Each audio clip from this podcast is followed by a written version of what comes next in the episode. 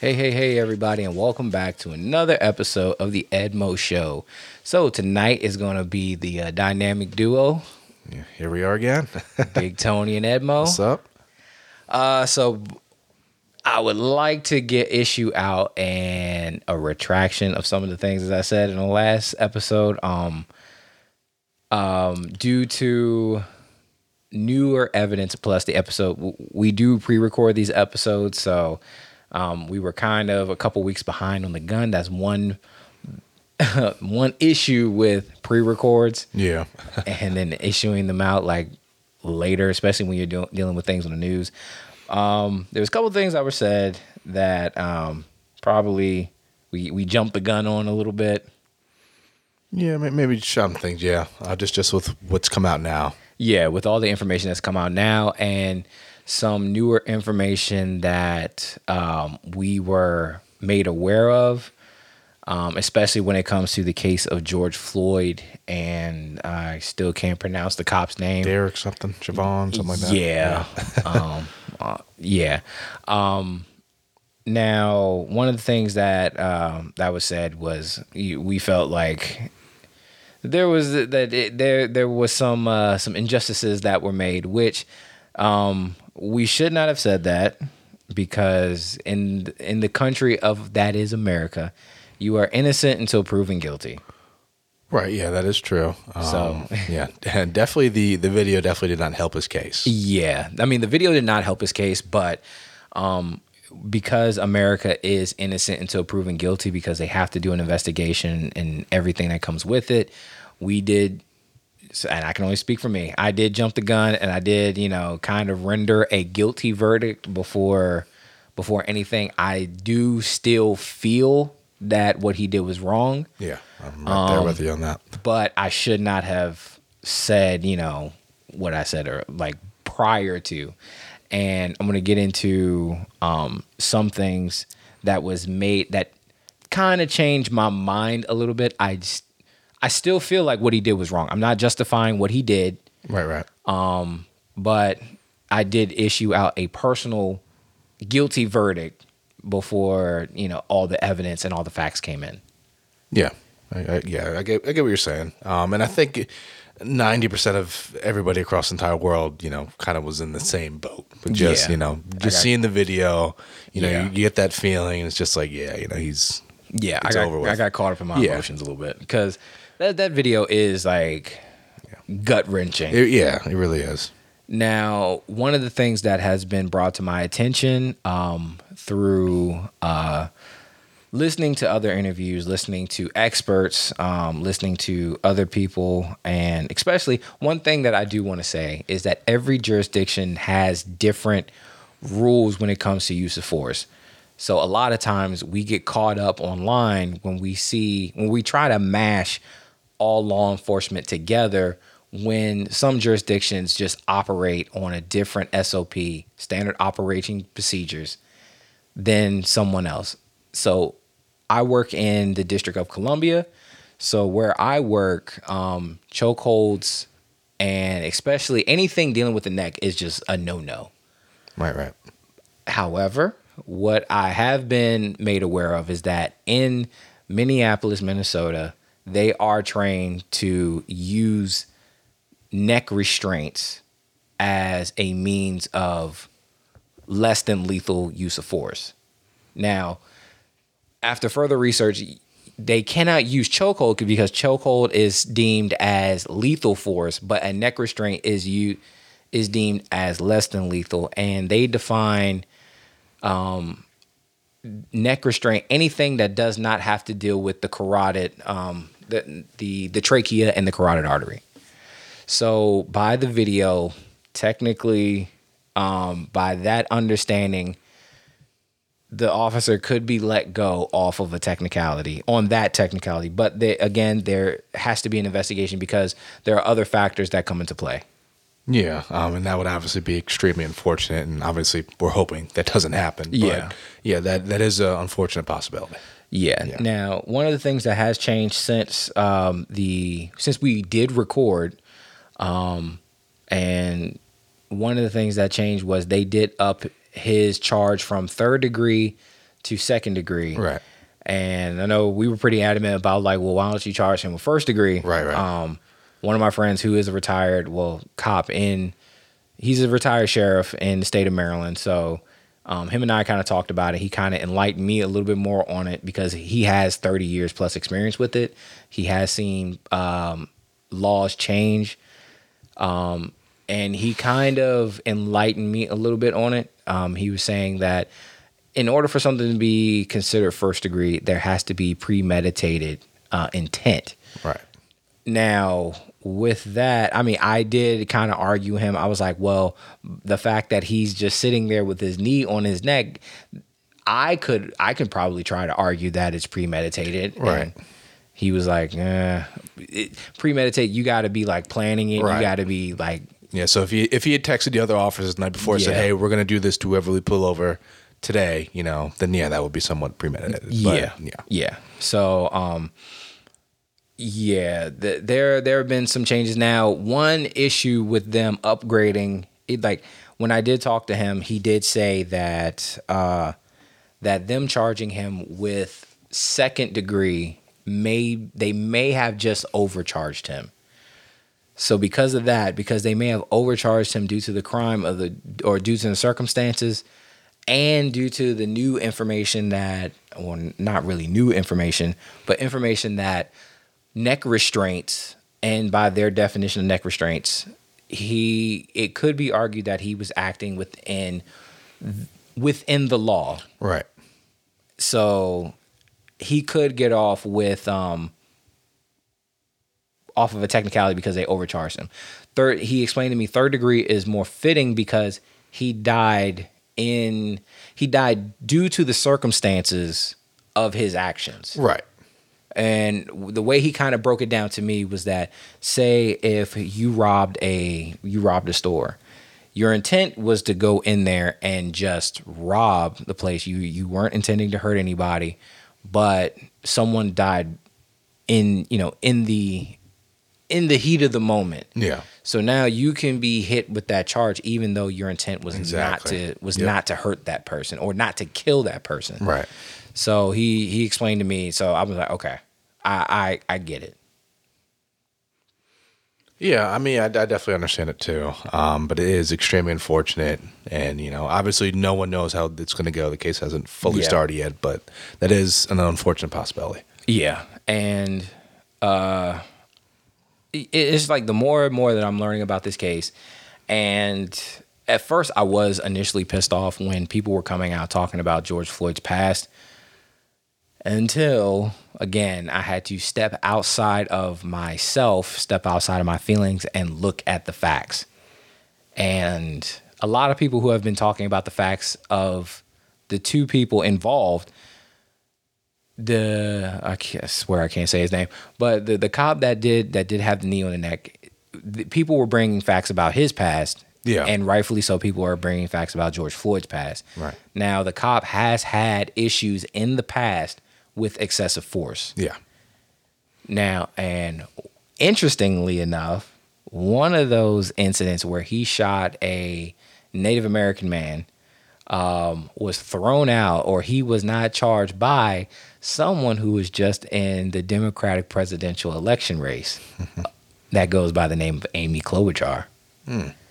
So now, and there's also information that she's by, she's trying to go for Biden's VP pick. Ugh, So it's a small world. Uh, yeah, yeah, yeah, yeah, and people are getting on her really bad, and you know they're they're they're trying to accuse her in the death of of George Floyd or having some some sort of hands in the pot because she Right. did not charge this officer in the past for his heinous actions or what can be deemed his heinous actions that were let go. Yeah, I mean, and I get why they would try to fight that because basically they're just like, you know, he had other incidents. This was another incident where he just, you know, fumbled the ball. Yeah. And then you let him off, which could, you know, hey, I got another shot to fumble the ball again. You're not going to do nothing. I'm going to get off. Yeah. Uh, but then at the same time, it's just like, you know, you that's on him. You know, he has to know what he can and can't do.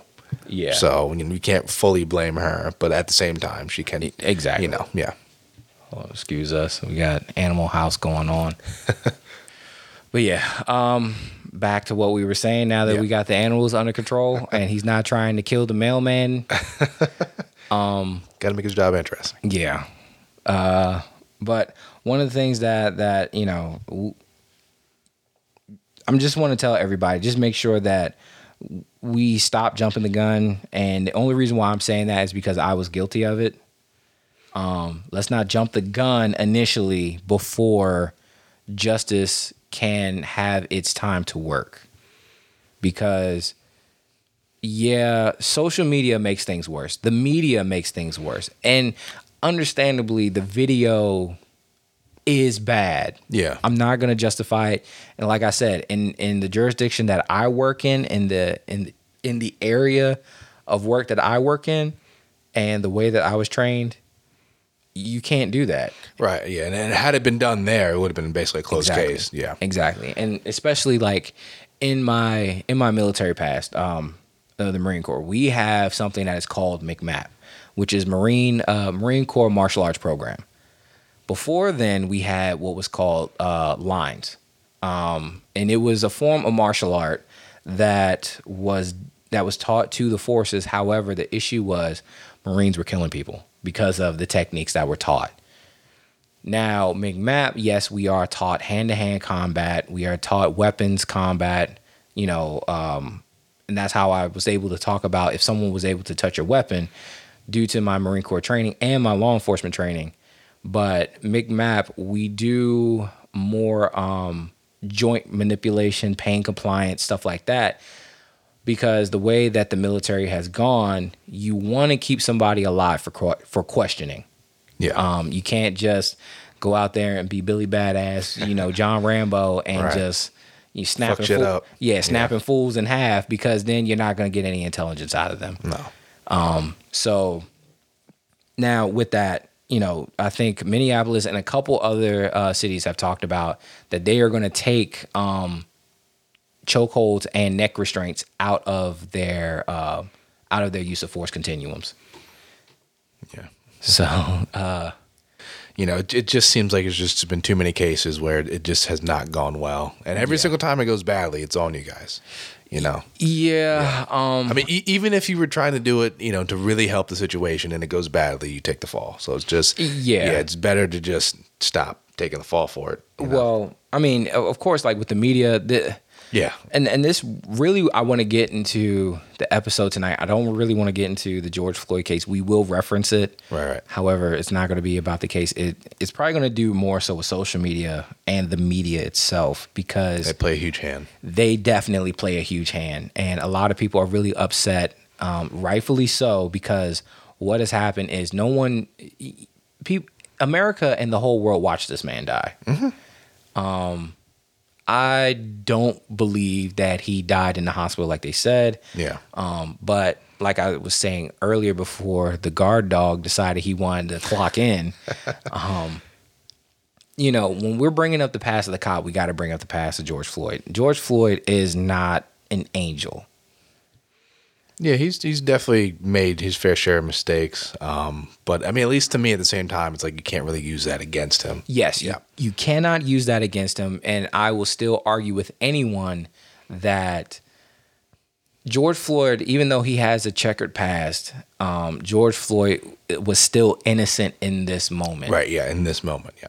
you know however his past does play a part in his downfall um if for those of you that don't know and i'm not gonna and we're back. Yeah, he's trying to do that. he's trying to he's trying to clock in. Um take a chill dude. But um now one thing about policing is anytime you're dealing with the pe- with uh, people um you like as many of us probably been pulled over for once or twice, maybe Yeah. by doing the California stop and roll, or you know, maybe Just speeding for me. speeding or whatever. You know, when they say license and registration, please, they're running your information. They're running your background and all this other stuff. Um, and with that, the moment that they run your information, they will see your entire criminal history. Um, George Floyd had a criminal history. And I'm not saying that to negate what happened to him, but it does play a factor. George Floyd had a past of using drugs, dealing drugs, and also probably his most egregious crime was breaking and entering and holding a gun to a pregnant woman. So it's safe to say that George Floyd has had a past of weapons and violent behavior. As someone, as a someone who has dealt with in the, in the military, someone who has dealt with it in law enforcement training and all this other stuff, when you know that, it you, you can't really handle someone with kid gloves because then it may cost you your life. Right. Um, but then it gets kind of dicey because then, you know, people are going to take that as you, you're stereotyping him based off Exactly. of previous actions. Yeah. So Yeah. It's, it's, it's, it's a dice roll. But like you said, is. if, if, if he was too gentle with him, he could have, you know, Yeah. potentially done something bad too. Yeah, So, and and one thing that people don't talk about, um, and a lot of people don't know because a lot of these people don't haven't been through law enforcement training, Right. um, is that size does matter. You know, when when you are dealing with someone, and like I said, uh, one episode when I had to detain a girl that was five foot six, and she and I had a good couple pounds on her, like I did not want to hurt her, but because I did not want to hurt her, it made things a little bit difficult for me. Because of course, like I am I'm an average size male that can especially when I'm all kitted up, I'm in the good 200s and all this other stuff. right, right. So like if, if I can easily overpower her, but that will come like I could easily step into the realm of excessive force, Exactly. Yeah. especially with being a man Right. Yeah. but when but me being an average size person um if i was to go up against someone that is like george floyd who's in the six foot who is a pretty you know muscular dude it does change the rules of engagement a little bit because it, you know it's not like you can go in one man and then try to overpower this dude it's just not going to happen especially when you have rules of engagement and they don't Right. so it it's a dicey Yeah. it's a dicey thing. Now mm-hmm. that does not I'm not justifying the fact that they put the knee on the neck. I I'm not even going to justify that even though it- yeah to some degree is it in their in their standard operating orders yes but I I honestly feel like they could have done something else and I feel like Just because he was already handcuffed, they already had a few people Exactly. like holding his legs or something. So yeah, exactly. that should have been enough. Exactly. And especially as a cop, like just because you have the ability to do something doesn't mean Right. there's always a time and a place to do something. Yeah. And there's always like like I, I one of the best lessons I ever got when I started getting into law enforcement training was there is the letter of the law. Excuse me. Oh man. But anyway, back to the recording. Um crap, what was I saying? Oh, sorry, he threw me off too. Um, oh, just the letter of the law and spirit Yeah. of the law. Okay, so one thing that there is called the letter of the law and the spirit of the law. The letter of the law is the black and white. Right, to this the is, T. This is what the law says. Like that. That like, and that's where a lot of people get hemmed up when it comes to the media, because case in point, um, if I'm sitting as a law enforcement officer, if I'm telling you, I can I can verbally articulate to you, do not move because if you move, I will take that as a sign of aggression and I will have to and I will be forced to act accordingly. right. Boom. There. That is a lawful order. Do not move because now I don't know what you're trying to do. Yeah. You could be reaching into your pockets and all this other stuff. And now some people will say, "Oh, what you scared? What you scared?" Uh, yeah, because I don't know what's in his pockets. Right. And then it's like you don't want to take that chance. Exactly. People should always be afraid of the unknown because I don't know you. I don't know what's in your pockets. And Right. especially, I remember there was a video um, a couple years ago. I, I, I'm, I'm gonna try to track it down, but there was a video of this guy. He's just this cop just randomly walking the street, and there was this guy who's acting really weird because it was a cop walking the street. So um, the cop just like had a casual conversation, and it was cold outside. This guy was wearing a really heavy coat. Yeah. He reached in his pockets, and he had his hands in his pockets, and he pulled out a gun and he shot the cop, and the cop died. All within a couple seconds. Right, but then that at the same time could have went bad for the cop because if he, you know, reached his hand in his pockets and he's oh, well, it's a gun, and then he shot him, he didn't have a gun. Then Exactly. And, yeah, and so, this is and this is the the element that cops deal with on a day-to-day basis because you do not know what's going on. You don't know what someone has. You don't one thing you don't know what someone is capable of. And it's always that cop that feels like he's Billy Badass and who kind of acts like a dick. Those are usually the cops that you know, find themselves in bad situations, but it's also they make it hard for the good cops that are trying to build the Right. relationships with the community. exactly, yeah, And then they come across some dickhead that just because he had a bad experience with the cops, now all cops are bad. Right. And then boom. yeah, Or because I'm feeling a little twitchy because I got some drugs on me and I, I don't want you to accuse me. So now I'm going to act outside myself because I feel like you're judging me. And that's what these bad cops they they create these conditions. yeah, yeah, and then it's really hard to undo what's already been done. Yeah. So, and in the spirit of the law, um, the spirit of the law is, say we take the the the course of lethal force. Um, lethal force, like let's just say, hey, you know, um, look, dude, don't move. I I- I don't want to hurt you. I don't want to be hurt. Please, if you do anything, I will take that as a sign of aggression, and then we will have to escalate from there. Please, I'm I'm like, don't do that. And this this is where like talking someone down. Now, by all justification, if someone moves, yeah, because under the law, yeah, you But you didn't, you didn't follow the order. Yeah, yeah. And and this is and this is where good cops live. Good cops like to live in the letter in the spirit of the law because one, a lot of cops don't really feel like making someone's day hard. There Yeah. are some cops that do, but there are a lot that don't. Um, and there's a lot of cops that will let people go, or a lot of times when you get to talking to the cop, the cop, everybody's human. Yeah. So the cop will understand, like, look, don't make a don't make a, a dumb decision worse. You know, yeah, I agree. Yeah, I mean, yeah, I've, I've been there, you know, and I've I've been able to really just kind of get out of a lot of bad situations with them, especially with speeding tickets, getting pulled over for speeding, um, you know, and just talking to them, being respectful. Yeah. you know, they they really helped me out, you know, Yeah. because I think I got pulled over for doing over hundred, and it was also supposed to be doing like fifty or forty, and he's like, hey, you know, I could give you six points right off the bat. Uh, you hit with like a five hundred dollar fine. You had to go to court. Now we could, you know, but he's just like, you know, I really don't want to do that. You know, this is your first time because he checked my record. He's like, this is your first time I'm ever pulling you over. So he's like, you know, I'll, I'll knock it down to two points and only make it a hundred dollar fine, and you know, we can leave it at that.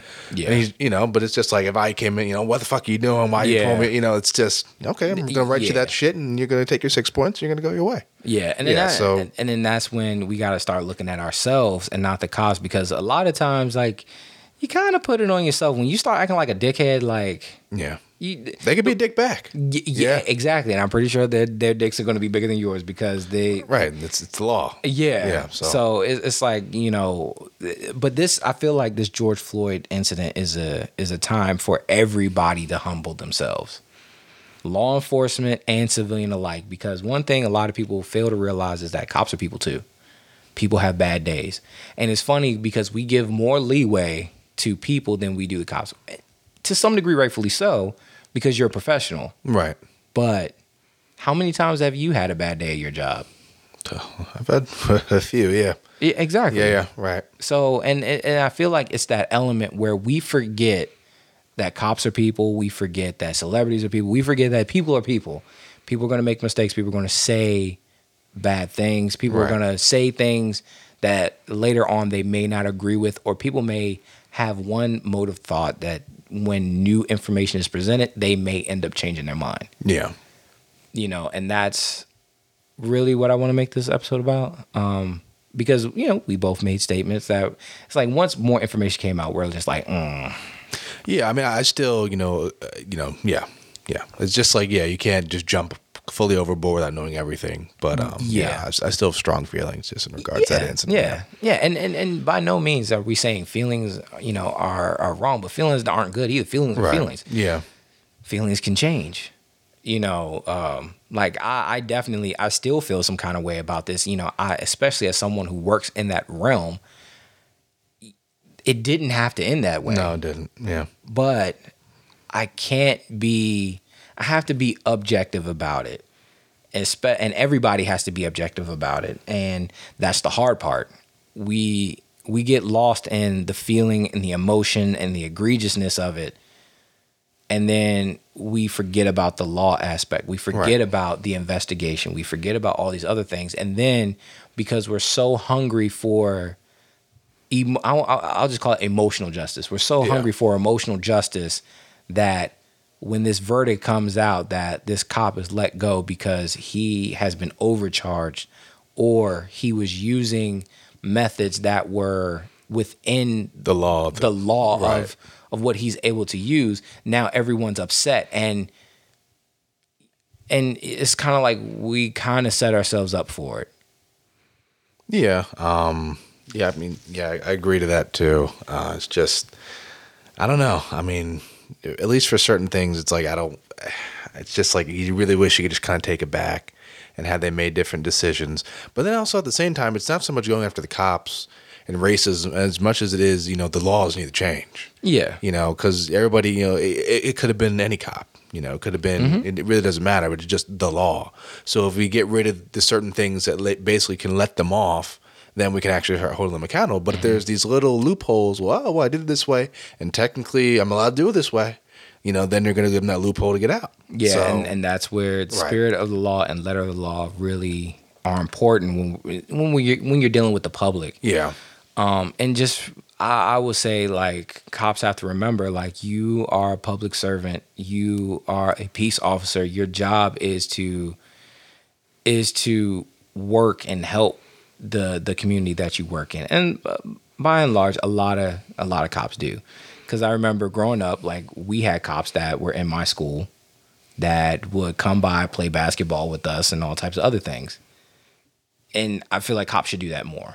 Yeah, or just yeah. I mean, and it's going to be hard at first because everybody's going to be, like, hey, we don't want nothing to do with you right Yeah. now. Um, but if you slowly, continually, you know, make yourself known in a in a you know appropriate way, not just trying to flex the guns and you know act like Mm-hmm. you're Billy Badass, um, then people might start to you know trust you. Yeah. and then you actually build that nice, you know, Yeah. yeah, Now, one of the things that has come out is that uh, I guess Minneapolis, Minnesota is talking about defunding their Yep. police.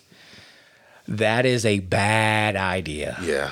I don't think it's a good idea either. I mean, because all right, we have to think about the the police just aren't doing speeding tickets. They're not just doing break B and E's, Right, breaking yeah. and enterings, and all this other stuff.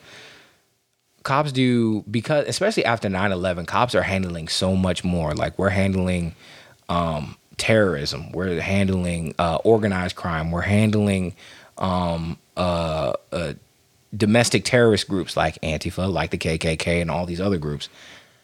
So it's a lot more than what you think. So now when you defund the police, who's to who's to do that? And then what's to happen because now what you're doing is you just created an environment where another Trayvon Martin can happen. Because Trayvon Martin wasn't killed by a cop. He was killed by neighborhood watch who Yeah. just happened to have a concealed carry. So and now it's going to be a lot of street justice going on.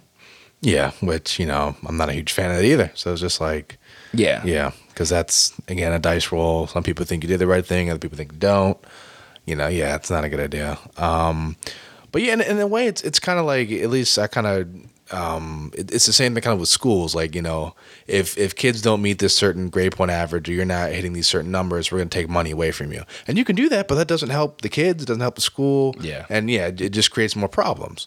So it's just like you know, in the long run, I think they instead of giving the money to them, they're going to give it to like a Black Lives Matter uh, movement. And I get, you know, that's a that's a nice gesture and a nice thing to do, but I it's just Black like, but it's just like at the same time, you know, they they need the money for their things too. They just need to be doing you know the right things with it and be appropriate with it. Mm-hmm. Yeah. Now, now let's just say I'm, I'm going to go down this rabbit hole with them Okay. of this defunding the police. Right. Okay, let's just say you defund the police. Now, um, uh, is Minneapolis going to lower their taxes because law enforcement is paid off of taxes? Right. Now, I will. I was about to put put this out, but then I was like, mm, I'm, not, I'm not. not. I'm not. I'm not gonna put this out, but I'm gonna put it out on the show. Um, the only way I could get pa- get with defunding the police is if they ended the IRS taking money out of my income. Um, I, I, I got no problem with paying sales tax because that's a voluntary Right, yeah. Mhm. thing. You know, okay, if I really want this, I'll, Yeah, I'll, I'll go pay. ahead and I'll pay the tax. Right. Um, but I, I I do not believe in people taking money out of my income because that's my money. I worked for it. Exactly. Yeah. Feel the same way. Um, but the only way I can get with that is is okay. You get rid of the IRS. You don't tax my income, and then now you have to have you have to honor my Second Amendment right in its entirety. Because now, because there is no law enforcement now, right. I- every, man for themselves. yeah, it's every man for themselves, and I like we just step back into Wyatt Earp like Wild Wild West type, Right. You know, Tombstone, you know, Imagination Land. Yeah. So now, like, I got to defend me and mine. Right. Yeah. And that that can get ugly just in general. Yeah. However, it could make things better because one thing, and I'm an avid like, you know, gun owner. I will tell anybody whether you like guns, whether you dislike guns, go buy a gun. Um, because you never know. It's better to need it and not have it. Right, I mean, yeah. it's better to have it and not need it than Yeah. need it and not have it. Yeah. Um, but what I will say is in a, in places where gun culture is the norm, it's the everyday. You see a lot less crime. Right. Just because people know, you know, that's what we're going to resort to if things go down. Mm-hmm. Yeah. and criminals are afraid of being shot. Yeah. Nobody wants to be shot. Exactly. 'Cause so good chance you're dying. so maybe they hey, they might be onto something. Yeah, But maybe. it's only if okay, you you defend like my I, I have full full authority of my my rights at to the Second Amendment, which states tend to violate and no one talks about. Maryland violates people's Second Amendment rights because in the Second uh, Amendment it says you shall keep I mean shall bear and uh, keep and bear arms. Keep and bear are two completely different words. Keep means I can own. Right, yeah. Bear means I can wear, I can carry, Yeah. conceal, whatever. Ain't shit you can do about it. But in the state of Maryland, guess what? If you want to buy a handgun, you got to go through a HQL. Right. If you want to get a concealed carry, it is next to impossible unless you are a real estate agent or a Maryland cop. I don't know that. Yeah. Yeah, because just let's just say like you've had some threats on your life Yeah. and you want to have a concealed carry. They'll tell you no cuz you that's not a justifiable thing. That's a viol- that's an infringement on my second amendment right because the second the second amendment says to Right, keep right. and bear arms. Yeah. I feel you on that. So Maryland actively violates people's Second Amendment rights to the letter. So hey, let's let's go ahead and, and defund these cops. Now I know a lot of my my friends that are cops, they're gonna be upset, and I hope that I hope they get paid their pensions. Right. Right. Something. But that's also gonna bleed the state dry. But okay, then if you want to defund cops, I want lower taxes, and I want to be able to have full full interaction with my Second Amendment right. That means if I, I can walk down the street, locked and loaded, ain't nothing you can say about it. Right, and I feel like that that is is going to be you know just just worse. There's gonna there's gonna be a lot more incidences. No, I mean stuff. no, because I mean let's just think about it. Like a lot of these places. Remember back in the day, when at the start of this country, we didn't have really have a police department. yeah, that's true. Right, It was street justice yeah, all was, the time. Yeah, um, but then it's just like you know if you're having your street justice and then other people are in the crossfire and then True. So it's just like to avoid that, I'd rather you know I'd rather have the police. Exactly. You know, but if we have to go down this route of every man for themselves, I feel like that's just going to end badly. You know, especially if if you you know you had the right to bear arms, and you know if you have a racist agenda or something, Mm-hmm. well, and somebody starts something with me, then I'm just gonna you know Yeah, but yeah. So it's just like But let's just say the races are are a lot. the races they don't like being shot either. oh yeah, of course not. But it, I'm just saying like that could also put people on just a slightly higher tension because now it's just like Yeah. oh you said something to me, well I got my gun, oh I got mine too, let's go. So it's just yeah. But then we got we got a lot of people that are soy boys. They're bitch made nowadays. You know, we got a lot of people that got a lot of mouth on Facebook, Instagram, Instagram, Twitter, and all this other stuff. But then when you see them, when you catch them outside, Yeah, it's not they they gonna- try not to make eye Right, contact with yeah, you. I agree. Yeah. So I mean, it, it's I mean, that, that's what I'm saying. Like, okay, let, us go ahead and let's ride this this whole defund the police thing. Right. Let's, Let's let's see. Yeah. let, us have this social experiment. I mean, because Yeah. obviously, you know, But then it's just like if, if a lot of people die, that's technically that's on you guys. yeah, You know, it's blood on your hands. So Mm-hmm. it's just like, is that really worth it to, to test this out? Yeah, and, and you know what's funny though? The and I've been watching way too much Amer- Mrs. America. the Libbers, because that's what I'm about to start calling them. The Libbers, uh, the liberals, or you know, these these socialist, these democratic socialists, and all these other people, the ones who who think that the only people who should have guns are cops. Are the same people that are saying defund the cops. So they don't want no one to have guns. And guess what? To me, that's far more dangerous it's far more dangerous to have people that that aren't armed than to have people where it's everyone's armed. I mean, yeah, in a, in a way I get it, and I guess in a way I don't. I mean, obviously, if you're not armed, then you know you can still get hurt, but maybe not as badly hurt. But then at the same Mm-hmm. time, if everybody's armed, then you might be less likely to try to get into something with somebody because you know someone's dying. Yeah, and that, Yeah, and so- and people will be a lot more respectful nowadays Right. because you know, like, hey, dude might be packing. Yeah, I mean, a lot of time, like, you grew up in Baltimore. I Yeah. grew up, you Oh, know, yeah. in DC and all this other stuff. Like, there's certain blocks where you just where you kind of you remember your manners. yeah, yeah. Oh, absolutely. Um, you know, I didn't really know that kind of growing up. Um, but my mom's like, you know, if you get in a fight with somebody, you know, they might, you know, it might not just be a little hand fight. They might pull something out. You don't got nothing. Yeah. and that's the end for you. Yeah. So yeah, you know, it's very different. Yeah, like you can be Billy Badass, but then you gotta also remember what what street you walking on, and then you, you ain't gonna be looking at anyone any Yeah, kind of way. You're not gonna be talking to anybody any Nope. kind of way because That might be the last thing you do. exactly. and and one thing I could tell you about these these uh, certain streets that that people live on is they take re- respect very Uh-huh. seriously. Yeah, it's like to the T. So Yup. mm.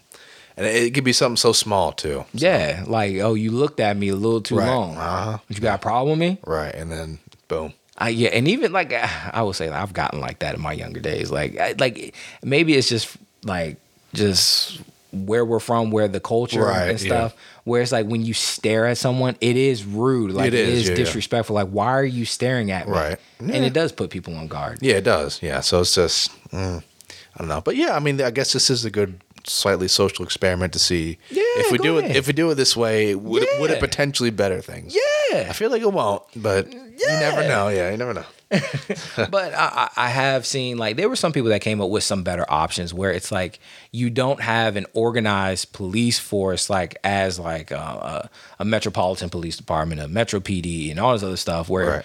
one thing I like well, before I let me finish my thought first. but um, like they were talking about having um a community council where they kind of govern these actions where they put certain people in the kind of like a, a pseudo sheriff's department. Um, and then it's these people where that they can kind of help police their their their their their community. Right. And but it all begins and ends with the local council. I I think that is a fair thing, but then we have to talk about the the part where we don't have communities anymore. It's Yeah. like it's pretty much every person for themselves. You, Right. you don't really have those communities that have like a sense of unity, a sense of culture where they these are the rules that we live by, and if you want to live here, you have to yeah go by these. yeah it's um, I, my rules my way my house kind of Yeah, it, it's like, well, no, I you stay in your house, Right, you I stay- stay in my house, and then yep. there is no community. Like there's no community picnics no Nope. more. You know, some areas still have them, but yeah majority no yeah. Um, but uh, now that the thought that I was gonna go on that almost threw me off. Uh, like one thing I never understood, especially in Maryland. Maryland, you have state troopers, you have county cops, you have city cops, yeah and then not only that, you have uh, metro cops, and it's like you have all these precincts, and it's just like I never understood why. Like I get it, some people are stretched thin, and you know Maryland's history, pretty much everybody kind of came out of the state troopers, but and state troopers and, and sheriffs were kind of like one thing and then they kind of broke off like Right. division of areas of responsibility but like I, I don't understand like why like especially in areas like that where you need city cops, you need county cops, you need state cops, you need sheriff's department. Kind of overkill. Yeah, it's a little bit of overkill because, like, it, and then it's always like a, a touch and go. Like, oh, uh, then you get into these these issues of jurisdiction. Like, okay, you're not really going to deal with a PG cop on on the on the highway. You're going to deal with a state trooper, but then if you deal with a city cop, like say you're in Temple Hill somewhere, then yeah, you may deal with a city cop, but then guess what? You're going to be booked and checked by a county cop, which is going to take you to jail. Then you're going to have to deal with the the, Yeah. the, the sheriffs. And it's like, ugh, Right, it's a big whirlwind. yeah, Yeah. Uh, I guess one other thing I wanted to touch on. I've seen this happen a lot, um, and I don't know. I don't know how you feel about it, but it's just um, with racism, and at least for certain people, uh, especially white, um, they might have made comments way, way, way back in their day of something. You know, they're definitely not proud of saying now.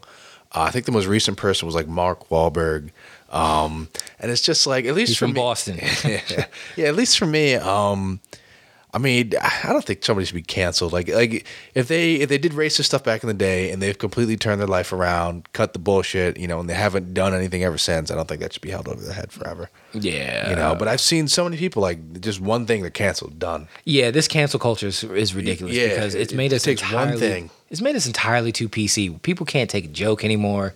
People can't like like and one thing that I that I I'm kind of glad you brought that up. Like one thing that kind of bothers me about this whole thing, especially it's only directed at white people. It's not directed at anyone else. And I will say from my experience like I've had racist experiences with almost every single race Right. minus Middle Easterns, but I've had the top two have been with uh uh, I was Asians and and Hispanics. Hmm. I would say like I've had more racist interactions with those two. Oh wow, really? Well, of course, black folks, but that's because Yeah, I'm yeah. a high yellow mulatto. So, but um, but outside of black and white, Right, right, like yeah. Asians and and Hispanics, especially when I was in the military, Hmm. you know, uh, like I, Asians are quick to call someone a nigga. Oh really? Yeah, Wow.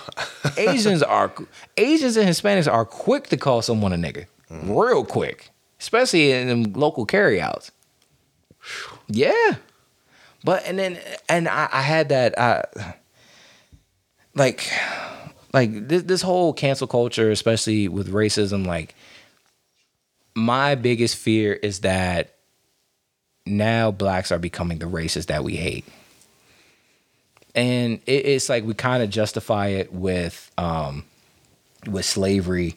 We justify it with jim crow. We justify it with the crack epidemic. We justify it with all these with all these things and to some degree i do believe that there is some sort of systematic oppression however i can't say that blacks are systematically oppressed because we voluntarily keep voting the same people, the same policies in that oppress us.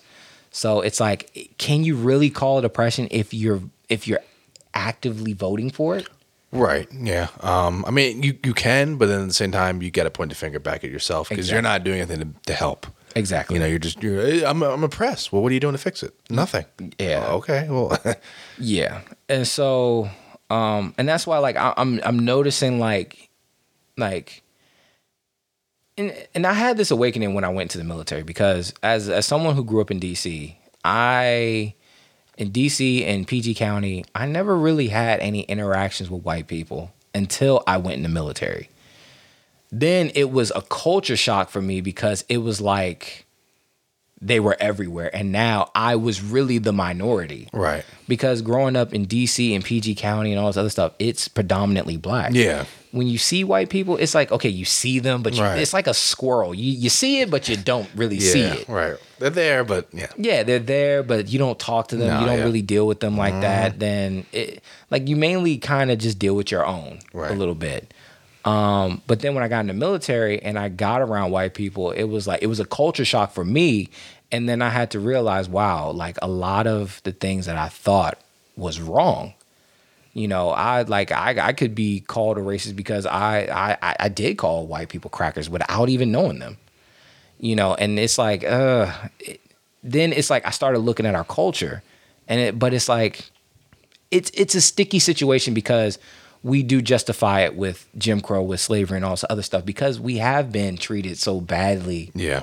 throughout history, especially in America. Right. But um, it, like these things are, they, I don't, and that's why I said like, oh, about to be a Karen. I'm gonna have to. Be nice that now. It's like, he, no, he's he's barking at the uh, at the neighbor. yeah, I heard somebody talking. Okay. Yeah. I'll make sure I wasn't going crazy. But um, so yeah, so I had to check myself like when I went into the military, and it was like in the military was when I was exposed to a lot more than just the black culture, Right. Um, and even then, like growing up in Southern Maryland, like yeah, I, I came across racist people that didn't help. Yeah, no. But then when I got in the military, like I was on guard with white people, and I was on guard with like, like I didn't want to be around them. I didn't want to talk to them. But then it was like, okay, I have to serve with you. So yeah. Might as well get to know you and to work I- this out. And then it's like once I started getting to know people of a different background, different race, different uh, way of life and stuff, like are there racist people? Yes, but I don't think America in and of itself it is racist. It's there's racist people. You can't help that. And it's like and I saw that and they come in all shapes, colors, and all this other stuff. And one of my friends tried to tell me, well, racism is power plus privilege and all this other stuff. And it's like, okay, let let's go down, let's take that thought process. Let's say you got a white person that grew up upper middle class Yeah. and they go into Southeast DC. How how is their privilege going to help them? I I mean, other than I guess if they got themselves in this, into a, a bad situation, you know, maybe if they get a good lawyer, maybe they might be able to get some charges. Uh, dropped, like that. you gotta But make it to that. Yeah, yeah, you got to make it to that. But yeah, just Like, yeah, yeah, like, not- yeah. Certain places, privilege is not going to do any justice. Exactly. Yeah. So then it's like, okay, so let let's take that that thought process. Um, uh, racism is power plus privilege. You have you have this white person who is upper middle class. So I mean, by all intents and purposes, they got privilege. They got let's just say let let's just go ahead and humor you. They got white privilege. Okay. They break down their car breaks down in the middle of Southeast DC. Matter of fact, their their car breaks down in Anacostia. Yeah. So let's just say power plus privilege, they're the minority. They have no power whatsoever. They're going to get robbed. They're going to get beat. They're probably going to get shot. They may get killed. So by your standard, you know, power plus privilege, you have the power because they're in, they're, they're not from there. So now you just became the racist because now you you probably robbed this man because of the color of his skin and the fact that he doesn't belong there. Yeah, I mean, I, I see your point, um, but I think they kind of mean like you know, if you if you know people, judges, whatever, Mm-hmm. you know, you know them personally, and then they're on your case, or they can play a hand in that case, Mm-hmm. Then you might get either a lesser sentence or walk. Mm-hmm. Um, but I mean, you know, so I think that's kind of what they mean. Um, but I do think that that definitely does play a hand um, with the power, with the money, because because I've seen it. Like for some of these people, if they get really good top top of the end lawyers, whatever, even if they did the crime, they're Mm-hmm. Yeah. still able to wiggle their way out of it. Yeah, You I mean, yeah. yeah, and but I, But but I get what you're saying. I, yeah. I, I believe that there is privilege. I, I will Yeah, say absolutely. that. Um, I won't deny that there's privilege. However, I don't think that there's privilege just everywhere. just for a specific race only, because I feel like privilege comes from like what you're able to do, what you're able to provide, or what, however, what kind of family you grew up in. Yeah. like we all grew up watching Fresh Prince of Bel Air. Carlton was privileged. I'm just saying, Yeah, Carlton was privileged. Absolutely right. Yeah, yeah. So it's like, the, how much how much weight does this white privilege really have? Because anybody that comes from a well-to-do family, they have privilege. Yeah, um, but I think uh, for some people, they're just going to view it as you know the color of your skin is also going to play Mm-hmm. a hand in it. Just even if you were, were from a privileged family, if there's a white person from, from a privileged family, he might still have a little bit of upper hand on you. Yeah. Um. So, but yeah, yeah. I mean, Yeah. Yeah. Now, and and, and this is where like I kind of start jabbing people, primarily blacks, like especially blacks that are on the East Coast, because in the in the DC metropolitan area, it's chocolate city. you got black mayors. You got black police chiefs. Right. You got black state. I mean, you got black city councils. You know, we can't sit here and say, "Oh, America's racist and all this other stuff," but we have black people, we have people who look like us in powers of authority in the places that we live primarily. What? What's that? People shooting off fire, oh. fireworks. The heck? Yeah, it's just random. Oh my God! This they knew we were gonna do the podcast. Like we're gonna wait till exactly this time. We're just gonna start shooting them Oh my god! See, this is why we can't have nice Right. things. Yeah, sheesh. And I'm sitting here trying to live in this nice upper class black, you know, neighborhood, and god damn it, Just can't even get that dream. can't even get that dream without fools acting crazy. But anyway, but uh, yeah, like most of my life, I grew up in black black communities, and everywhere that I turned around, like there were the black lawyers, there were the black doctors, there were the black police chiefs, you know, black judges. Um, so it's like how how can how now in some places, yeah, you know, you don't have that, but in most places you do, and especially in black, predominantly black areas. Your city, your town, your whatever is ran by black people. Right. So how much can we say is racism when we are black governed? Right. Yeah. And at that point, maybe it's not so much racism, but it's just like you know you're you're you're just following the agenda of what's already out there, and you're not helping. So even if you are black, you're just automatically going with the people that are you know not with the program that we want. Yeah, yeah, and and uh, and uh, so I, I worked the protests. Um, you know, uh, the the million persons march on like the the first weekend of June. Or, let's say the time of this recording. Let's just say June sixth, June 7th Um, I worked the protest in D.C. Now, I will say I saw a lot more white people than I saw black people, Yeah. and Yeah. And I'm, I, yeah, I was actually surprised, but yes, yeah. Yeah. Now, a couple things, a couple thoughts kind of sparked up for me.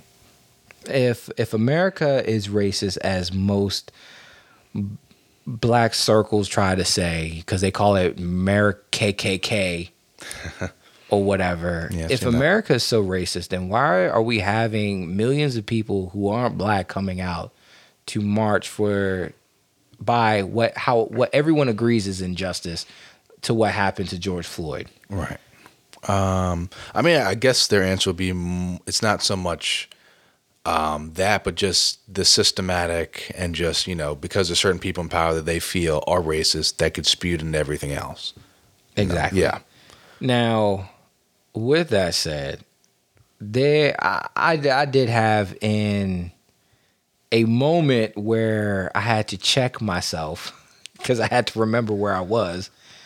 But um, so I was pulling. Uh, I was the uh, the I was working as the uh, the commander for my facility um, for that day, and it was like most of the morning. Cool. We were seeing like people walking here and there. Like you couldn't get to my job pretty much. Like we were locked in.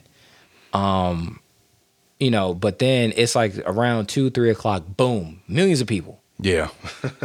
So of course I, I had to coordinate everybody to their to their stations, make sure because we did have a couple people who tried to tag the tag our building. Yep. Um, with fuck twelve, fuck Donald Trump, Black Lives Matter, and all this stuff.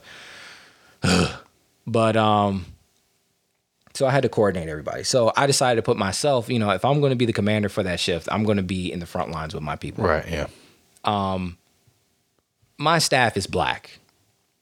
You know, my as my staff is I would say 99.9% black. Oh.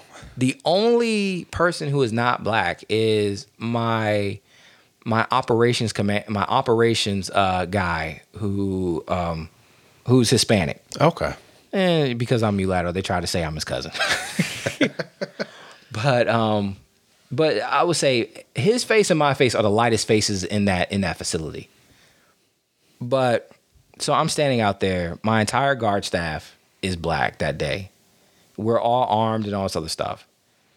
And this white girl waved her face, waved her a sign in my face. Um, like she, she and I don't want to say she waved in my face. She was walking past. She had the sign down. Then all of a sudden, as soon as she saw me and my coworker, who was a retired MPD cop, Okay. she flips the sign up And it's like, okay. But and I read what it said, and it was like, I'm with Black Lives Matter because I understand my white privilege. I got so pissed off when I saw that.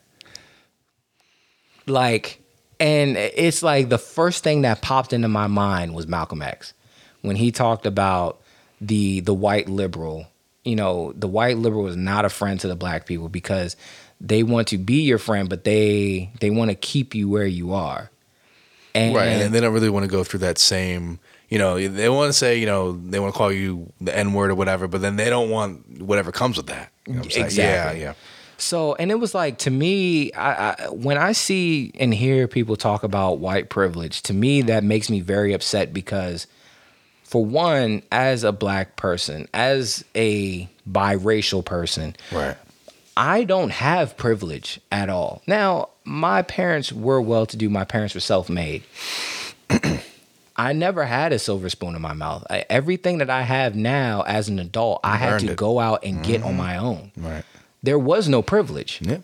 So to sit for someone to say, you don't know me, you don't know what I've been through. So for you as a white person to put that sign in my face, you don't know if I have more than you. Right, right. So how are you going to sit there and say you have white privilege and that like y- everything that you have is because of white privilege? So and it's like to me it's just kind of it pissed me off because it's like so what about all the blacks that that have that come from well-to-do families where they put their kids through good schools where they you know they they put their kids through private school they put their kids through the best colleges give them the best educations what are you trying to like what are you trying to say? That one statement just diminishes everything that blacks have attained because you want to say right. you, the little shit that you got is because of white privilege. Now yeah yeah i mean i, I agree. I, I, think for some of them they're just they're they're basically saying that as if like you know you know, if we go out and protest or riot or whatever, and, and I get and I get in trouble, you know, I'm I'm not going to get that much of a charge. I'm, I'm going to use my privilege, you know, and I'm I'm still helping the cause because I'm out there with you guys protesting. Yeah, yeah so I, I, think that that also comes into it too. Um, but but yeah, I mean, you don't you don't have to do that. Yeah, and that, yeah. that's one thing that I hate, and and like I said, the the one thing that I I agree with George Bush Jr. about was that comment that he made about the soft bigotry of low expectations and I'm seeing it so much more now with this whole Black Lives Matter movement, with all these white people trying to be cool, trying to be hip, you know, so they can they're they're coming into these black areas and and protesting and marching with Black Lives Matter so they can go back to their white communities and be like, Yeah, I marched. I marched with Black Lives Matter. Yeah. Right, yeah. I'm not racist. Yeah, I, think I think some people clearly have alternative motives of just what's the because I've seen people on Instagram where they've caught them where they'll go out with a sign that says Black Lives Matter, take four pictures with the protester walk, and then they'll leave. Mm-hmm. You know, so it's just it's just for uh, Instagram. Photo, yeah, you know, so yeah. you're not with the cause. It's just you know I'm I'm gonna make myself you know. Uh, look like I'm with the cause. Um, exactly. And I, and for some of them, I kind of get it because it's, it's like if you're not with Black Lives Matter, you're racist.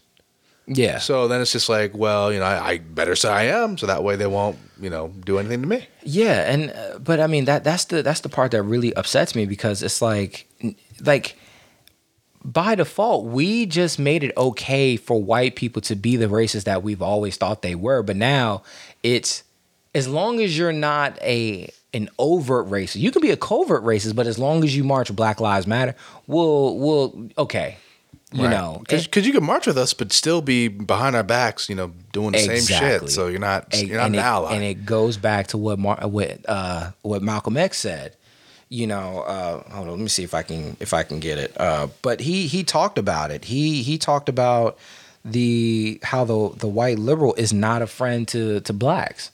They're not because it's like they they pretend to be the friend but then those are the people who want to be in control. They want to put the right Negro in in place. They want to put the right black person in place, and then nothing changes. Right, because they're just following what everybody else is doing, you know. But at least they have somewhat of a minority in there. So. Yeah, yeah, uh, uh, yeah. I got, I got I got a little amped up when I saw that, and I, I had I, like I had to check myself and I had to go take a walk. Because, Yeah, I mean that could have ended badly. Well, it, like no, I, I wasn't gonna do anything to her, but it's just like I, like it, it did, like it br- it did bring me back to like some of the racist, um, some of the races that I dealt with in my life. It did kind of bring me back to that because it, it's like, it, it's it's like by them saying that they have white privilege, they're still putting themselves in a position higher than you, Right. and I, I don't like that. And you know, Everybody should be equal. You know? yeah, every like I, bust my ass just like you do. I put Right, my pants on just like you Right, do. right. Just because you're white doesn't mean you have more privilege than me. Hell, I probably may have more privilege than you. My kids may have more privilege than yours just because of what I do Right. Right. or the choices that I made. So Yeah, and, and they probably don't see it that way. And some of them probably are trying to be with the cause and actually be Yeah. serious. But yeah, there's there's always those few people where it's just like, you know, they're just doing it just because they think it's funny or joke or you know they want to just be with it to say they were with it for five minutes. Uh, but I was I was listening to one motivational speaker. I think his name is Eric Thomas. He does a lot of motivational speak motivational speeches, and he was kind of just like, you know, are these same people that are with the cause right now? They're going to be with us six years from now, eight years from now, ten mm-hmm. years from now, when this shit's still going on, or they, you know, after after the George Floyd thing's over, are they just jumping boat, going back to, oh well, you know, I pitched in a little, I'm done. You know, mm-hmm. are they going to be with us? Oh no, no, we'll see. They, they're they're gonna go back to to living their normal Right, lives, yeah. and then watch next election season. They're gonna be back because, and I and I told someone I, I don't recall Black Lives Matter. Last time I saw Black Lives Matter in D.C. was right after Donald Trump was elected. Ain't heard ain't heard from them since. Hell, I thought they got disbanded, but then all of a sudden, soon and then I had to, ch- and this is why I, earlier I said I hate Black Lives Matter right? Yeah. um, because they, I honestly feel like they are opportunists, and I honestly feel like they are no better than Al Sharpton, because we've had issues in the past. Black Black lives, I mean, black on white aside, we've had a number of national nationwide stories of black lives tragically being lost. Black Lives Matter never said anything and and I even said too, like if you really go back to to the Ahmaud Arbery, Black Lives Matter didn't show up, and they didn't say anything until George Floyd. And I said, I honestly feel like they have a criteria that they need before they come out, where the cop has to be white and the person has to be black and unarmed, because had if they really stuck pat stuck to their mantra, Black Lives Matter, they would have came out for Ahmaud Arbery. They would have came out for the little girl that got shot in the drive-by, you know, in D.C. when those fools wanted to rob a car. They like if Black Lives Matter, it should matter all the time, not just when it's killed by a white cop. Yeah, I, I definitely get what you're saying. Um, yeah, I definitely think there's certain areas where they could, you know, put more emphasis in that and not just kind of pick at what you know what's going to make the top headlining stories. Yeah, and Yeah. I, and I honestly feel like like this is a money grab for them, like because if if we really think about the last time Black Lives Matter was out in 2016, 2017, when they were out hard, Yeah, nothing got changed. Nothing. When they when they first came out for Michael Brown and all them, even though Michael Brown was justified in the court of law because he by everybody, even the people who lived in the community said that he went for the cop's gun. Nothing got changed. They didn't they didn't change one thing. It's okay, we're gonna go ahead, we're gonna get this hashtag going, we're gonna get this movement started, and then they're connected to George Soros's uh uh, number of his different companies or his things that he he invests in. right, right. So it's like, like you're not really for Black lives. And then, um, I want to get to Mary, uh, the Mayor Bowser of DC.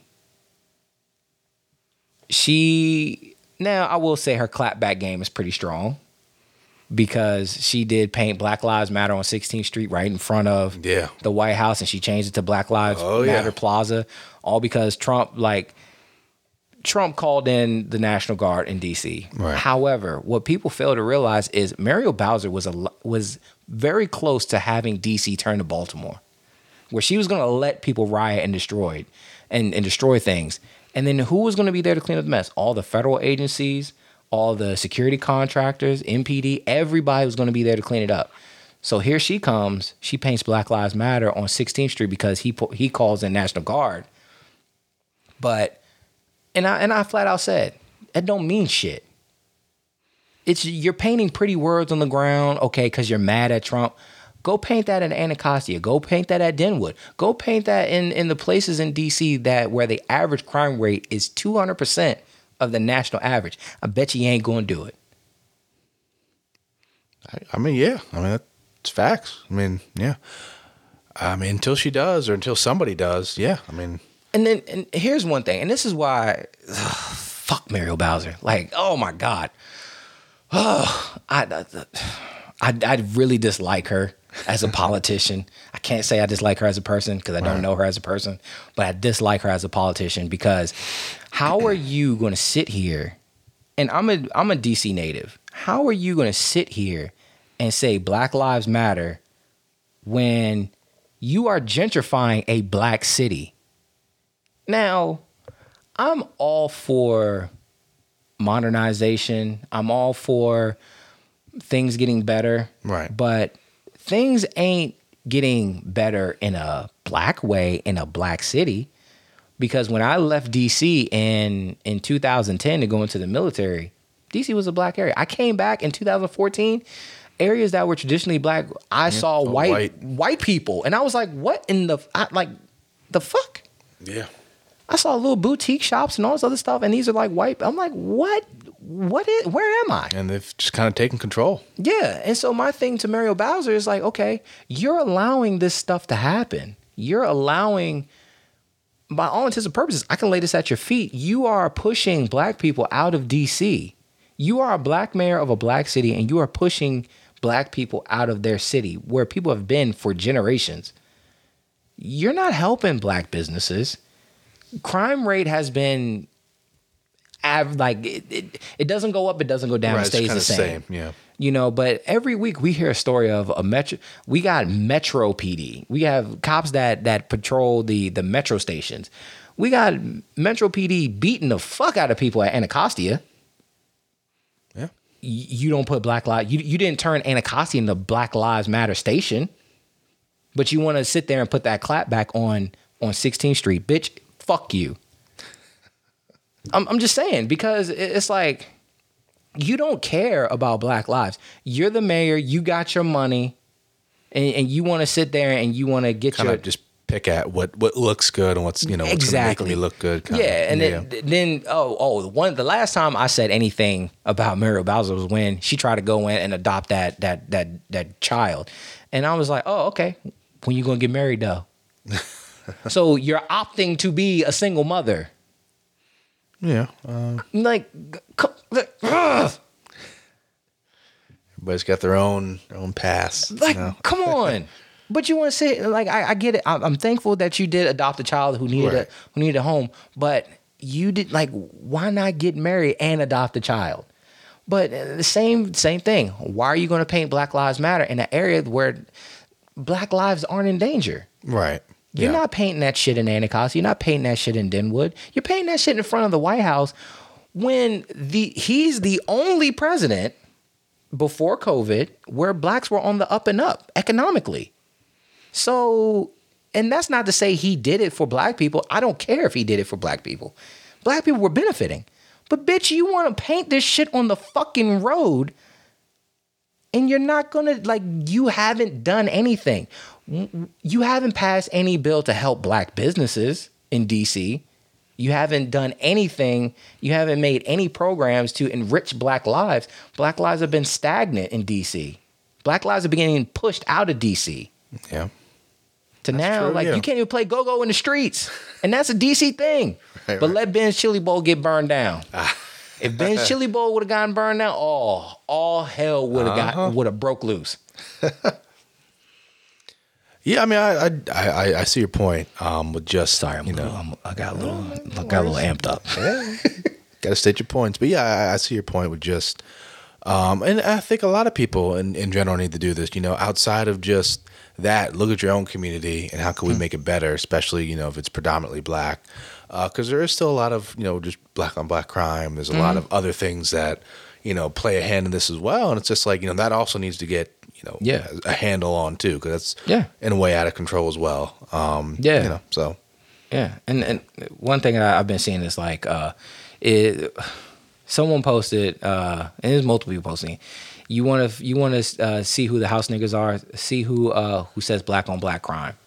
But it's like if Black Lives Matter, then it should matter all, the, way, time. yeah, or, or just all around. You know, Yeah. it can't just be, you know, just when cops or somebody is doing the wrong thing. It needs to be also just in our own community because there, there, mm-hmm. there are tons of people that die a day. Yeah. I think I saw some from Chicago. They had like twenty people die. You know, mm-hmm. I, I don't know if all of them are black or not, but it's just like that's that plays a huge part. you Yeah. know, and that's in a day. Yeah, and and let's talk about David Dorn, Chris Beaty, and all these other people who were killed trying to stop the riot, rioters, trying to stop the looters. Right, that's unacceptable too. They, they're black. They got killed Yeah. because of these riots linked to Black Lives Matter and George Floyd. Their names ain't on Black Lives Matter's website. yeah.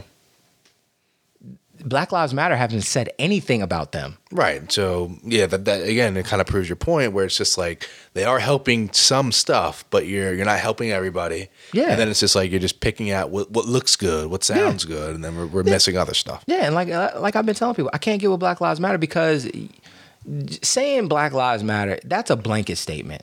That that okay, Black Lives Matter, got it. But why do you only come out when it's or you only go public or national when it's a white cop? All right, then just say Black Li- Black Lives Matter to white cops. How about you change your name to that? Yeah, and I think um, a lot of people, um, or a lot of racist people, or, or that's kind of how they get pronounced. Like, uh, I think they also try to bring some of those stats in there, and then they kind of just get you know beaten up or kind of shoved out of the way. But I mean, there is some some truth into what they're saying, which is just you know. It can't just be for certain things, and just you know not everything. You know, Yeah. um, and at the end of the day, again, all lives, you know, are important. I think, you know, specifically right now, uh, Black lives, you know, I think in, in a way are under attack by police to a degree. Um, but again, all everybody's life is important, and just everybody, you know, just crime in general in the many different populations of places, it, it needs to come down. You know, just all the way around, and not just it's not just on the police. Yeah, and You know. and here's how I justify when we talk about Black Lives Matter, we should talk about black on black crime because let's Yeah, think about it. There, there is a lot of that, um, and then that kind of just stems. You know, our community has to take a look at itself because, Yeah. at least for me, you know, growing up, I was really into rap music. That's basically all I listened to. It's Mm-hmm. still all I listen to. You know, they they promote violence twenty four seven, Mm-hmm. and then it's just like I hear that, you know, and that intrigues me, and then I go out and do that. You know what I'm saying? Yeah. So it's it's it's a big revolving door where it's just like you're looking up to people who are getting paid millions of dollars to rap about. You know, fucking bitches, getting money, running from the cops, doing whatever the fuck they do, being in gangs, and then you know that's putting in my head at a young age. Well, I need to do that because they're living, they're in million dollar houses. Yeah. you know, I'm I'm still living, you know, just making a buy. So then it's just like that revolving door. You join a gang, you're trying to be like them, and then that's that's kind of where it starts. yeah, You Mm-hmm. and, know, and- to a degree. And this is why I said anytime we do talk about Black Lives Matter, we should talk about black on black crime. That should be a part of it because black lives are lost more by black on black crime than it is by cops. And that's not to say that cops, you know, violence brought on by cops is not an issue. It is Right. an issue. It is, yeah. But let's look at the biggest issue. And then also, I, I like deductive reasoning. When we talk about black on black crime, let's look at this black man kills another black man, black person, oh, uh, not even man, black person accosts another black person. Someone, cops catch wind of it, cops come in. If these things are the norm, you're upping your chances to get involved with your interactions with police. Now, in the community that I live in, it's black. It's all black homeowners. We have a few interracial couples. We have a few couples that aren't black, but but I would say a good 80% of the neighborhood is black Yeah. we don't see the cops that much. Now, just on the other side of our community is an, an apartment complex Right. where they have a lot of Section 8. Cops get called in there all the fucking time. Yeah. There's there's always going to be problems. You know. And and and that and that's the and, and that's what I, I like people to think about. Look at a black suburban area, look at a black area where there's Section 8. And we're we're we're right next to each other. The only time the cops come down here is if someone complains or if the dude down the street don't take his meds and he's walking around in the neighborhood in his underwear. Right. Yeah. You know, So yeah, so you're just kind of saying, depending on where you are, you know, it, it it's in a way plays a hand with how you know. It- well, not even that. It's like when you when you want to get into some nigga shit, nigga shit's gonna happen, and then guess who comes to clean up the nigga shit? Cops. Yeah.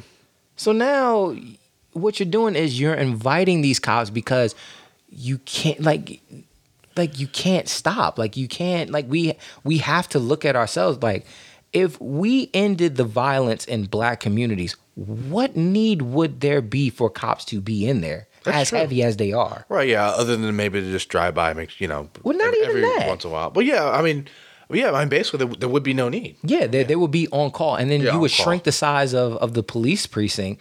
Or what you would have is, and this, and I said this last episode, and I'll say it again. You need to have people who live in those communities, a part of the police force, who are policing those areas, because it doesn't make sense to me. Why would you have a white person from mid from the Midwest coming in to police a urban development Right. that they don't know anything. They don't know the culture. Yeah. So yeah, it's, it's just just bad mixing right there. Yeah, like Yeah. it, like it, you're you're.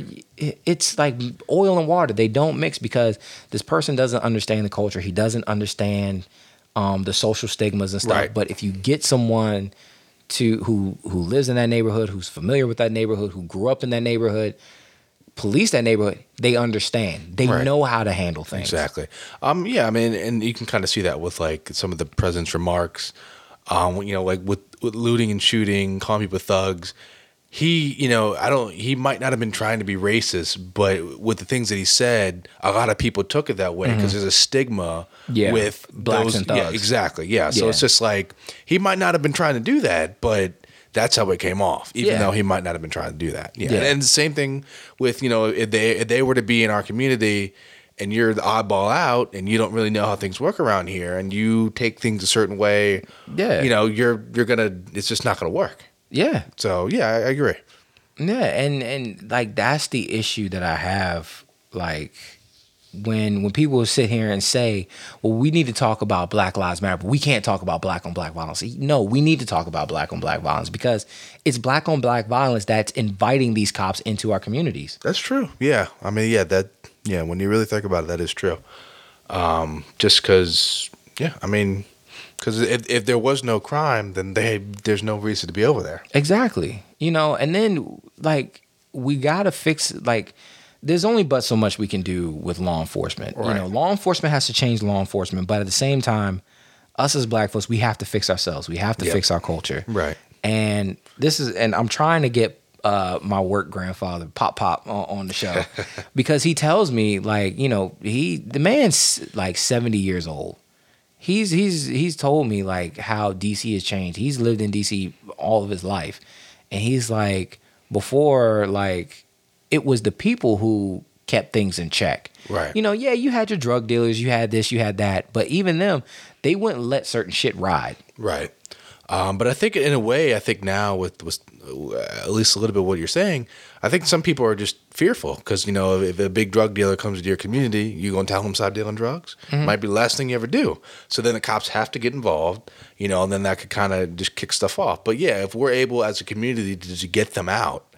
Um, and just kind of police ourselves in a way, then yeah, Yeah. we, we won't need to resort to police. Yeah, because uh, like, especially now with policing, where you have some cops that are just too overzealous. Yeah. You have cops that come in guns ablazing just because just go- yeah. of what the area is, and Right. you know, and I and I have some cops. I have some mentors. I mean, I have some friends who are cops. I have some mentors who are cops, and one of my mentors said that even though he's policed PG County, you know, when he went out to LA, he said, man, there's some areas of LA where you gotta come in Guns blazing. guns blazing because if you don't, you're not coming out. yeah. You know, just because of how it is. Mm-hmm. You know, like and and that's but that goes down to the culture Yeah. like like yeah we can sit here and blame cops all day we can sit here and say he shouldn't have had his, his knee on his neck oh this cop is using excessive force but we don't really give we don't give that same energy to the fuck boy that's out there shooting up trying to take someone's car. We don't give that same energy to that drug dealer who's selling dope to kids. Right. We like we're like we can't talk about black on black violence. No, we got to because this is what's attracting the cops here. Yeah, I agree. Yeah, um, and, and until you really address that, we, we can we can only look at bits and pieces, but we're not Yeah. going to solve the big problem. We're, it's going to be another George Floyd. It's going to be another whatever. Yeah. Um. But yeah, until we really address that, it's just gonna it's a revolving door of more, Yeah. more more t-shirts, more. Yeah, and I, and I and I kind of want to do an episode on it. the missus is kind of against it. Why? But I think it'd be a good idea. oh, this is this is going to be a controversial topic. I'm about to say. I want to do an, a segment on is there a difference between niggas and black folks? And I honestly, I feel that there is. I mean, Chris Rock has talked about it for decades. Yeah, I mean, uh, I, I guess I, I see what you're saying. Basically, just there's certain people that you know you're black and you just want to you know go about your Yeah. business, and then there's other people where it's just like I'm just here to do my thing. yeah, Yeah, so and and it's like and, and I said um and a friend kind of reminded me of it uh like I said like if you really look at all of these these issues that we're having and that's not to justify them if you look at all these issues that we had you never really see an Ivy League black dude getting caught up in this. You never really see a suburban black family getting. That's not to say like some family hasn't had some sort of race, but Yeah. we don't see the national stories of, let's just say, a George Floyd. We don't see an incident like George Floyd to someone who is living in a in a black suburban community like we live in.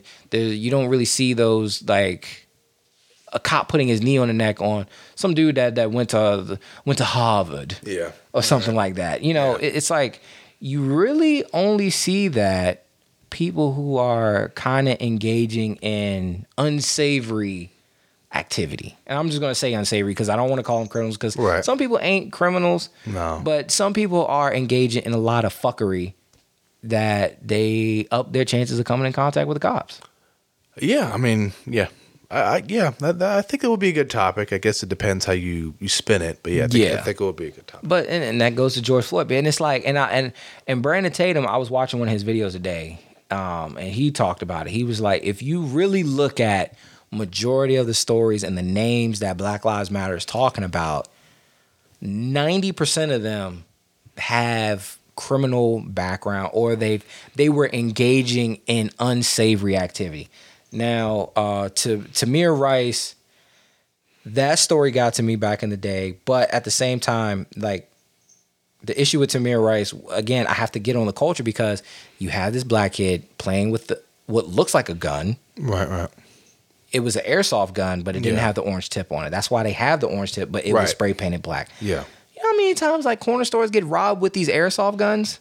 Yeah, and you don't know if they're real, fake. Exactly. So yeah, we're gonna treat it as real. Yeah, and like you can go get a airsoft gun that feels like the real thing Right. and looks like the real And thing. obviously, you know, if a cop comes in and you point it, they don't know if it's real, fake. Exactly. You know, they're just they're gonna shoot. exactly. And And I think for that one, I don't, I don't remember, but I think they kind of came in a little bit guns blazing because they didn't even give him a chance to put the gun down or something. Yeah, that that's the only issue that I Right, really yeah. had with that. But at the same time, it's like as someone who understands gunfighting and the human condition when it comes to that and how fast things happen, Right. especially in law enforcement, you don't have the luxury of time when there's a Right. gun And involved. you can't really take a chance. So yeah, and it's like you know and, and one thing that people try to say oh well he's a kid trust me there are kids out here that are killing people all the time yeah, oh yeah, yeah. I mean, you go to you know jails and see them Mm-hmm. anywhere, but yeah, I remember as a and and here's why I say that because like I, I come from a family where crime is pretty much the norm. You know, most of my cousins and my uncles have records. I remember as a kid, one of my cousins, he we were about 13 years old. At 13, he got into the drug game. yeah, And at 13, that was the last time like I spent time with him because it was like I couldn't. Yeah. Because at 13, he brought drugs to my house and he brought a gun to my house in a backpack. Mm. And it's like when you see that, especially and I, I was 13 years old. Me and him are the same age. yeah, I like I can't sit here and say like a kid won't kill somebody. Because why else would a 13 year old need a gun? Right, it's protection. Just in case you try to rob me what I got, you know, I got to look out for me, or I've got to take what you got. Exactly. And like we have some drug dealers that are turning kids into into soldiers and shit. Right? Yeah, you do the dirty work, and I'll collect. Yeah, Exactly. And and these kids are being uh, being forced to grow up before they have any chance to live. Right, and then And- you go murder somebody. That's it. Yeah, and then now my cousin, he's a felon Yeah. because he was living that life. Right. You wanted to be a big boy, now you, you had to deal with big boy Yeah, consequences. it's not not always fun. Yeah, and it, it's like, and him and I, like we, you know, the last engagement that we've had, like it wasn't a good one because um, he tried to say like, "Oh, you're privileged, you're this and you're that," and he was like, "Well, your life is so much better than mine. You think you're better than me?" I'm like, "Dude, I just made different choices than you did." Exactly. Yeah. Um. Yeah. Some of my like, uh, especially my biological family, uh, I at least feel like they did definitely feel that same way, where it's just like, oh, you had it better than me, whatever. And some of them had some of the same opportunities that I had, but you blew it. Yeah. You threw it away to go do something else that you thought was gonna work out more in your favor, and it didn't. Yeah, and And had you gone with the other direction, you would have been all right. yeah, and here's the thing: my cousin, he was very smart. He was a lot smarter than me academically. Yeah. like I wasn't a bad student, but he was definitely the straight A student. Gotcha. But it's like you're a straight A student and you're you're making these dumb decisions. So Yeah. that's oh. another reason why I say Right, that right. grades don't mean shit because Yeah. there's straight A people that make dumb decisions all the time. Right. But it's like at 13, you made the decision to be a drug dealer and a dope boy. Right. And I get it. It's quick, easy money. Exactly. When things are easy. Yeah. But when people start ratting you out, when the cops Mm-hmm. are closing in on you, it's not so much fun. Yeah, and then and then that's another thing. Like when we talk about Black Lives Matter, like we have these drug dealers that are destroying black lives with these drugs, with Yeah, black communities, yeah. yeah, getting kids caught up in the dope gang, getting kids killed, and and like when you're in that life, they don't give a fuck about how old you are. Nope. You're just another body. Yeah, there was a kid. I, I I really hate that I can't. I'm really bad with names, but there was a. I remember this story because it really like, it really upset me because the kid was tortured in an alley because his dad was part of a gang. Like they burnt cigarettes on him, hmm. and then the mom, you know, the community came out, and you know they the mom started GoFundMe, and then she bought a car Wow.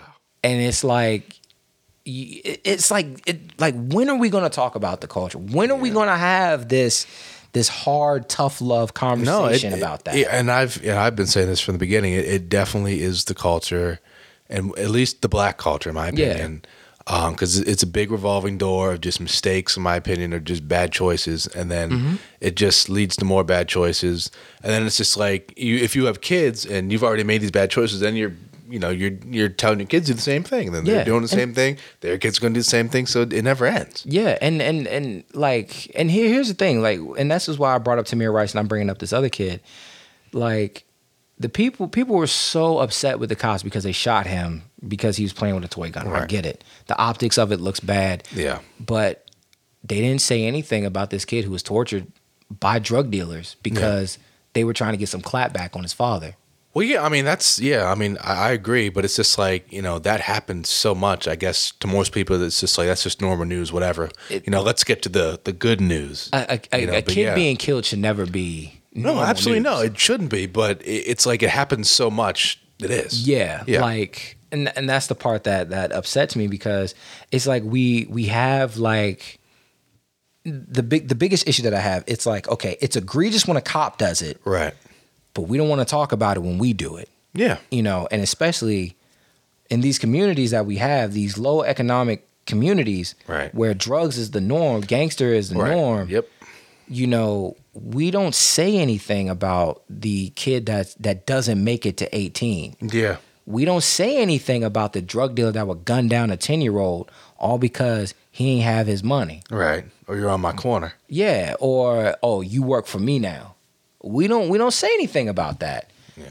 You know, but but oh, God forbid it's a cop.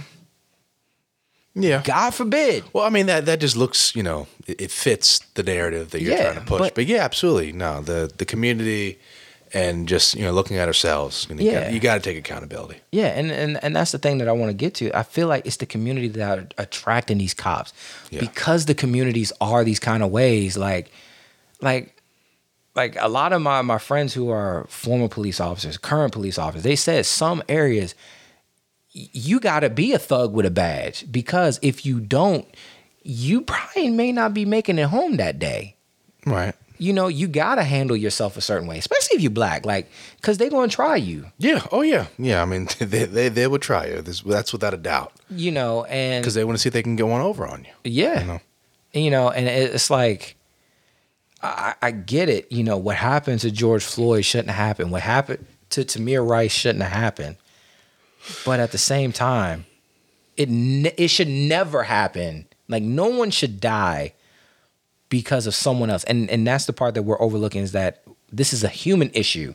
This ain't a race issue. Right. This ain't a cop versus civilian. This is a human issue because we have people that do not value human life anymore. You know, and especially we have people because they can get rich off of fucking up the community. Right. That now these cops have to come in and these cops have to play by different Set of rules, yeah. Yeah. Because I can tell you, a small town cop in a rural Louisiana, he ain't gonna make it in the DC. He ain't gonna make it in Baltimore because the rules of engagement are different. Yeah. Um, yeah. And, and again, it's just, it's unfortunate it has to get to that, but it's just like, if they just walk in there, and you know, oh, it's not going to be that bad, you know, Yeah. I'm not coming home. Yeah, in some some of these areas, you gotta be, you, you gotta be a certain way as as a, as a cop, and then that that's sad because it, we created that environment. Yeah. Uh, and then it's just like, they, they might come in guns blazing, and there might be that one time they don't need that, but because nine times out of ten, that's what they do, that's uh, automatically what they're going to expect. Yeah, and and and and it's because of what I do, and because I saw how people acted during the protest. People, it's not that they don't like you as a person; they don't like what you represent as a law enforcement. Right. You know, they they don't see you. They see the uniform. They see the gun. They see the badge. It ain't about you, Right. and that's and that's the issue because now it's like you're trying to say, well, all cops are bad, but then it's like, but cops are people too, and cops have issues too, and sometimes, and there's a lot of cops that said that they get treated like shit when they're Oh, yeah. Yeah. they're out they- in regular yeah. clothes. Mm-hmm. So, Yeah. t- this was So many, so many things to talk about. Oh yeah, so many things to talk about. But what, yeah. So all right. So as we close, uh, what are your final thoughts, Tony? I don't even know. We've just been talking about so much, so so much. much, different stuff. Um, but no, I mean, I guess what really kind of hit it home for me um, is kind of what you said, and I guess I haven't really even looked at it that much um, to kind of the degree that you did. With just, you know, obviously the Black Lives Matter to me is very important, but at the same time, you can't neglect certain parts of it just to focus on the parts that you want to focus on. It has to be all the way around, mm-hmm. including black on black crime and everything that kind of goes into that and just building up the communities um, and just making them all better. Because, like you said, if the communities are better and, you know, we're not going to have as much of the need for the police because there's no need for them. You know, mm-hmm. obviously, there are going to be still going to be cases of police that do the wrong thing, but it'll mm-hmm. probably be much less versus if you're in an area with extremely high crime. They have to be called in 24 7. There's going to obviously be more chance that, you know, stuff's not going to go well. Yeah. Yeah. My final thoughts is um, with the whole Black Lives Matter thing. If Black lives really matter, then they gotta matter all the time, not just when a cop's involved, not just when a white cop is involved. It has to matter all the time. It has to matter when black-owned businesses are being burnt down. It has to matter when uh, when we're killing each other, when we're engaging in in behavior and activity that is inviting these cops in to come and police us in a manner that is uh, un- that is unjust, that can be oppressive. We got to fix our house first before we can talk about any like anything else. Like mm-hmm. the way people treat you is how you carry yourself. And that's one thing that my grandparents always taught me. If you if you carry yourself a certain way people are going to treat you a certain way Right. doesn't make it right it makes it reality if you want to change how people treat you treat yourself better so It's good knowledge. yeah um but again, um, to what happened to George Floyd, even though he had a checker past, what happened to him shouldn't have happened to him. No. Um, just because you can be like everybody deserves justice, everybody deserves their day in court. Um, George Floyd should have, should have gotten justice, and I hope his family still gets justice, Yeah. regardless of the facts and the circumstances. Right. Um, now, even as we stated earlier, the cops may get off on technicalities, possibly. We're not lawyers. We're not in the case room. Yeah, We're not looking at the case file. But it is possible that in a court of law, you are innocent until proven guilty. They may get off with a technicality, but that does not mean that he cannot be sued civilly by the family. Yeah. So Yeah. Hopefully they get some justice. yeah, hopefully they, they get some justice. So uh yeah. Oh, um last thing, uh make sure you guys go out. If you are in the Maryland area, please make sure you donate to Lifestyles of Maryland, especially during this time of COVID, which I'm pretty sure I'm hoping that it doesn't the numbers don't double cuz I'm ready to go back outside and do all these other things, Yeah. but oh my goodness. with COVID, Corona, Wuhan, whatever the fuck you want to call it, please uh, go down, uh, donate whatever sort of goods you can, whether it be uh, hygiene products, canned goods. Um, please donate to Lifestyles of Maryland. I'm pretty sure they will greatly appreciate it. Um, and yeah, we are out. All right. Bye. Deuces. Oh, I said bye a little too early. I'm so ready to get off. Make sure you guys go uh, find the show on Facebook at the Edmo Show. Find Instagram. Uh, find us on Instagram. We are getting our our feet going with YouTube. And uh, we got a Patreon, and at least I'm on Parler because I don't fuck with Twitter. so um, yeah, uh, and you can if you have any questions, please email the show at the show at gmail.com. All righty. All right, bye. Deuces. Peace. And when I say hold yourself, Want all of you get ready to stop.